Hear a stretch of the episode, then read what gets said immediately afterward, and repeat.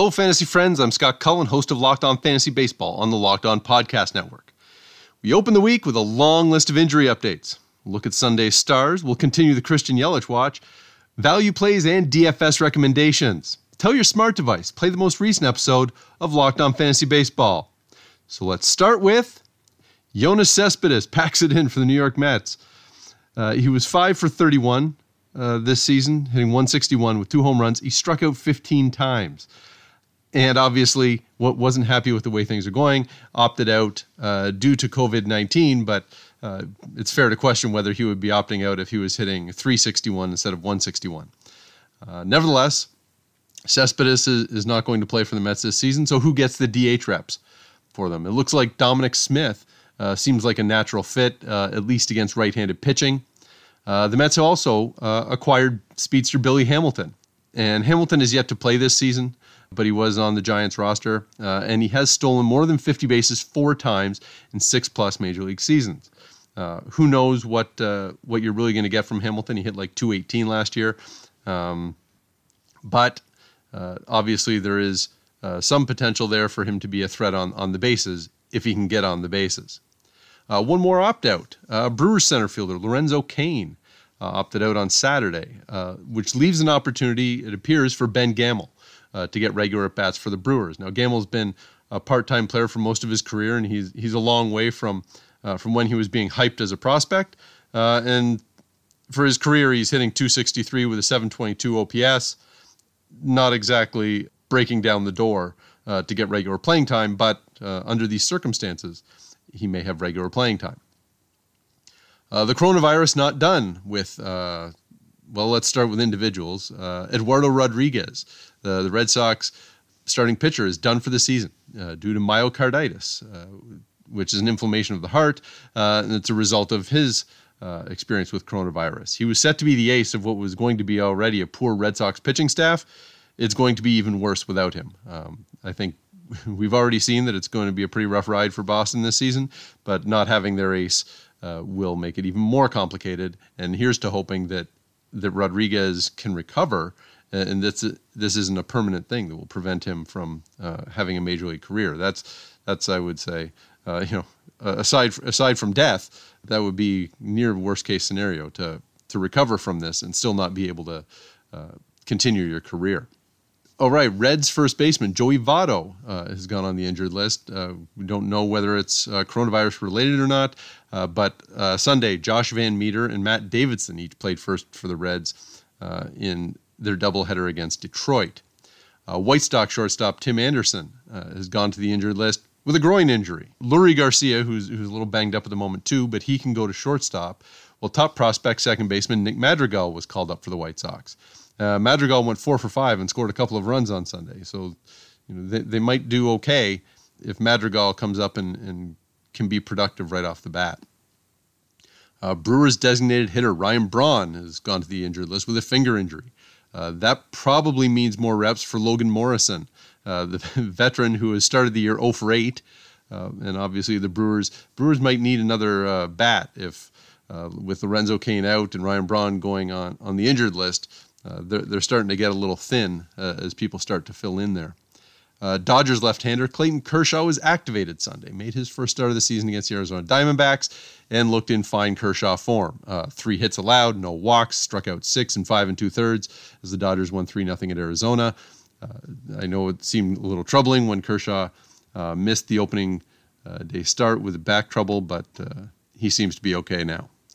Astros closer Roberto Osuna has gone to the injured list with right arm soreness. Uh, Ryan Pressly uh, seems to be the most likely option for saves, but he's also just coming back from injury himself. He's made one appearance. But uh, last season, Pressly had a 2.32 ERA, 0.90 whip in 55 games. He has the stuff to, to close, at least in the short term. Rockies closer Wade Davis has gone to the injured list with a, a shoulder strain. Uh, Diaz or Carlos Estevez are, are, possibilities to close for Colorado. Diaz saved five games last season and picked up a one out save on Sunday against San Diego. Estevez had 11 saves as a rookie in 2016, but has been in a setup role since. Uh, neither are neither are great closer options. At the same time, if, you, are a little desperate for saves, uh, you keep an eye on whoever is, is getting those chances. And part of the reason those guys are getting chances is that Rockies uh, right-handed reliever Scott Oberg, uh, who was set to be a viable closing alternative coming into the year, uh, has blood clots in his right arm, and he's now been moved to the 60-day injured list, which makes it seem less likely that he's going to appear at all this season, um, given the length of the season and, and the length of a 60-day uh, stint on the injured list. Uh, the Reds activated right-handed pitcher Anthony DeSclafani from the injured list uh, and then he started Sunday at Detroit, pitched five shutout innings, uh, allowed three hits and no walks.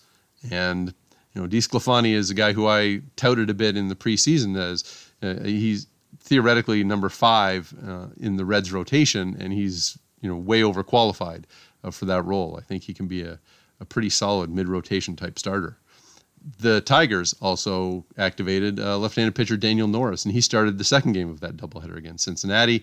Uh, Norris was pulled after 54 pitches. He had allowed four hits, two earned runs in one and two-thirds innings. You know, I think we're we're past the point of Daniel Norris, the the exciting top prospect, but certainly the Tigers will hope that that Norris can uh, hold down a regular spot in their rotation at some point. Uh, Twins right-handed pitcher Homer Bailey gone to the injured list with biceps tendonitis. Jake Odorizzi, who who has been on the injured list, uh, is expected to be activated this week, and so he will probably plug into Bailey's spot uh, in the rotation. Uh, Giants left-hander Drew Smyly has gone to the injured list with a strained finger. Uh, still undetermined who will take uh, Smyly's spot in the Giants rotation few more notes. You see, this is we said this was going to be a long list of injury updates, and, and here you go. Uh, outfielder Monte Harrison set to make his debut this week for Miami. Uh, as the Marlins scrambled to try and field a major league team, in 56 games at AAA last season, Harrison hit nine home runs and stole 20 bases in 22 attempts, uh, hitting 274 with an 808 OPS. It's fair to wonder whether he will even be able to hit major league pitching, at least at a sufficient level, but his base stealing prowess uh, could make a difference if he ends up playing regularly. And so, you know, it's a name to keep in mind for specifically that one category. Uh, Pirates right-handed pitcher Mitch Keller has gone to the injured list with a side injury. Uh, we don't necessarily know who's going to get that spot for the Pirates rotation. It might have been Chad Kuhl, but he also left Sunday's game with a finger issue, so that leaves the the spot a little bit up in the air. Uh, Angels right-handed pitcher Shohei Ohtani had another tough start. He had he had an infinite ERA in his first start, not recording any outs, and then uh, on Sunday went one and two thirds innings. He struck out three, but walked five, gave up two earned runs, uh, and then went for an MRI on his pitching arm. And if you look at uh, the chart of his pitches, you can see a dramatic drop on the last say three pitches uh, in terms of velocity and so that may be a, an indication that there is some trouble there. And you know, obviously, uh, Ohtani has you know this kind of mystical uh, upside as a player who can who can hit it. Uh, hit well enough to be a valuable player and pitch well enough to be a valuable player when he's on. But since coming back from Tommy John uh, surgery, Ohtani isn't quite where he needs to be. And hopefully, uh, the results of this MRI aren't aren't disastrous um, for him. But uh, in any case, there is some concern with Shohei Ohtani. I would think fantasy owners are probably free to uh, cut loose the pitching part of Shohei Ohtani for the time being until uh, until you see uh, some progress uh, in his health. If Ohtani has to take time off, or at least out of the rotation, the Angels do have Julio Teheran on his way back from the injured list, and he could be ready this week. So that was a long list of injuries to uh, get through and, and update. Uh, coming up next, we'll look at Monday's action with some DFS recommendations, possible value plays, and and maybe a few waiver pickups while we're at it. When you want food delivered, but you want an amazing selection of restaurants, use Postmates. You'll be able to order from your local favorites as well as national chains. Rumor has it NBA players are trying to get Postmates deliveries inside their bubble in Orlando because when you get a craving for something, it's hard to give it up. So for a limited time, Postmates is giving our listeners $100 of free delivery. That's a credit for your first seven days. To start your free deliveries, download the app and use code LOCKED ON. That's LOCKED ON at Postmates. So we'll look at some of the top performances on Sunday uh, in Major League Baseball. Let's start with Red Sox shortstop Xander Bogaerts. Four for four, three runs scored, three RBIs, two home runs, in a 9 7 loss at the Yankees.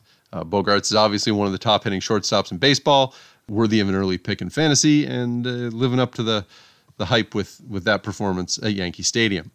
Uh, staying in Yankee Stadium, Yankees right fielder Aaron Judge was two for five, two runs scored, five RBIs, with two home runs uh, against the Red Sox. Uh, we've seen here early on with Judge being healthy, uh, what kind of impact he can have on the Yankees lineup, and uh, he's provided the power uh, that that we have seen from him in the past, and so he's he's a difference maker for sure for the Pinstripers.